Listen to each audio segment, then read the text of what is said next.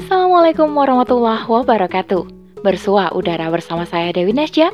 Kali ini di rubrik story dengan judul Merindu Tempat Nyaman untuk Berteduh oleh Hana Anissa Afriliani SS. Rakyat jelata dibiarkan hidup berselimut kesengsaraan. Jika masih memiliki tempat tinggal, mungkin masih dianggap beruntung, meski masih mengontrak. Namun, kita tidak bisa menutup mata bahwa di luar sana banyak juga rakyat yang tak memiliki tempat berteduh. Mereka hidup di jalan dan tidur beratap langit. Selengkapnya, tetap di podcast Narasi Pos Media. Narasi Pos, cerdas dalam literasi media, bijak menangkap peristiwa kunci. Beberapa tahun lalu, aku memiliki tetangga yang tinggal di rumah mertuanya. Tidak ada yang salah dengan tinggal di rumah mertua. Namun yang kusoroti adalah kamar tidurnya yang hanya ada satu untuk mereka sekeluarga. Sebab rumah mertuanya tidak terlalu besar. Walhasil, empat orang tidur dalam satu kamar, yakni ayah, ibu, anak perempuan, dan anak laki-laki. Mirisnya, anak perempuannya sudah bekerja usia 20-an, dan anak laki-lakinya pelajar sekolah menengah atas. Mereka semua sudah balik dan sudah semestinya memiliki kamar tidur yang terpisah dari kedua orang tuanya. Namun sayang, kondisi tempat yang tak memungkinkan menjadikan mereka terpaksa bergumul dalam satu kamar saja. Hal yang sama juga terjadi pada tetanggaku yang lainnya. Mereka mengontrak sebuah rumah petakan, tanpa kamar, bahkan tanpa pintu antar ruangannya. Hanya ada sekat semi permanen sebagai batas ruang depan dengan ruang tengah. Sementara mereka memiliki tiga orang anak yang salah satunya sudah balik. Saya sudah lama tidak tidur satu ranjang dengan suami karena sempit, Mbak. Anak-anak maunya dengan mamanya semua. Bapaknya jadi tidur di ruang depan. Ujar tetanggaku suatu hari. Demikianlah fenomena yang jamak terpotret hari ini. Ketidakidealan tempat berteduh bagi kaum muslimin. Yang didamba bukan semata soal kenyamanan, tetapi soal terlaksananya hukum syara di dalam rumah.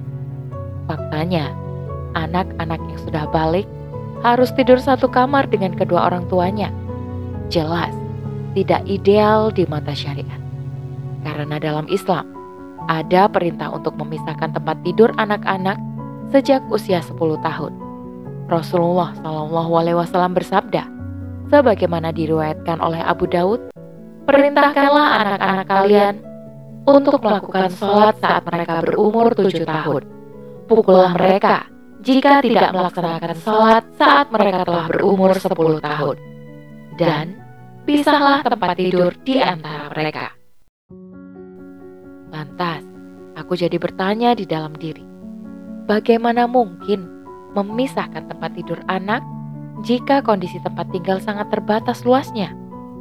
Sekali lagi, ini menjadi bukti bahwa sistem kapitalisme tak mampu mencukupi kebutuhan asasi rakyatnya, yakni tempat tinggal. Mereka harus berjuang sendiri, mendapat tempat tinggal meski jauh dari kata layak, asalkan ada tempat berteduh. Dengan mengandalkan gaji yang tak seberapa, jangankan tabungan hari tua, untuk makan bulan depan saja masih digantung was-was. Boro-boro kebeli rumah, Neng, buat makan aja pas-pasan ini bisa ngontrak rumah 700 ribu sebulan aja udah alhamdulillah. Walaupun buat bayar kontrakan juga kadang utang ke orang. Curhat seorang ibu padaku. Beliau hanya satu dari sekian juta rakyat Indonesia yang mungkin bernasib serupa. Ah, sungguh hati siapa yang tak nelangsa mendengarnya. Ditambah saat teringat dengan anggota dewan yang katanya perwakilan rakyat. Mereka hidup mewah bergelimang harta Anggaran gorden rumah dinasnya saja mencapai 90 juta rupiah per orang. Mengapa tidak digunakan anggaran sebesar itu untuk kemaslahatan rakyat? Atau memang benar ya bahwa yang namanya perwakilan rakyat berarti kesejahteraan pun cukup diwakili oleh mereka saja? Rakyat jelata dibiarkan hidup berselimut kesengsaraan. Jika masih memiliki tempat tinggal, mungkin masih dianggap beruntung meski masih mengontrak. Namun, kita tidak bisa menutup mata bahwa di luar sana banyak juga rakyat yang tak memiliki tempat berteduh. Mereka hidup di jalan, tidur beratap langit, mereka menggantungkan hidup dari menengadahkan tangan, mengharap belas kasihan orang, atau mendendangkan lagu sumbang di setiap mobil yang berhenti menunggu lampu hijau menyala. Hmm, dadaku rasanya sesak menyaksikan potret penderitaan umat yang terjadi hari ini. Mungkin inilah konsekuensi atas ketiadaan sistem Islam hari ini. Penguasa yang ada tidak mampu memelihara urusan rakyatnya sesuai amanat syariat. Sebaliknya, mereka lebih berpihak kepada cuan, yakni para korporat. Lebih miris lagi, demi tempat berteduh idaman, banyak orang yang akhirnya menceburkan diri ke dalam muamalah ribawi. Ya, mau gimana lagi mbak? Kalau nggak minjam kredit di bank, nggak bakalan bisa punya rumah sampai kapan pun. Begitu lontar seorang ibu tatkala aku berceramah di majelis taklimnya saat itu. Kebetulan, tema yang kuangkat adalah tentang haramnya riba. Benar sekali, kalau tak kuat iman, godaan untuk bermaksiat di sistem saat ini begitu kuat. Bisa jadi kita akan mudah terseret ke dalamnya. Alasannya pun biasanya didominasi oleh maslahat duniawi. Lebih baik ngontrak seumur hidup daripada punya rumah sendiri tapi dari riba. Begitu yang akhirnya aku sampaikan pada si ibu tadi. Ya Allah, aku jadi semakin rindu akan hadirnya sang khalifah.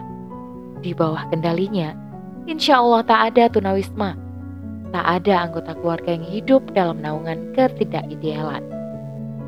Ya, sebab khalifah adalah pelaksana syariat. Beliau akan berupaya menjaga umatnya untuk tetap dalam koridor ketakwaan. Adapun salah satu cara mewujudkan ketakwaan dalam keluarga adalah dengan menjamin keberadaan tempat tinggal yang layak dan ideal. Wallahu a'lam bisawab. Demikian rubrik story kali ini. Sampai bertemu di rubrik story selanjutnya. Saya Dewi Nasya, pamit undur diri.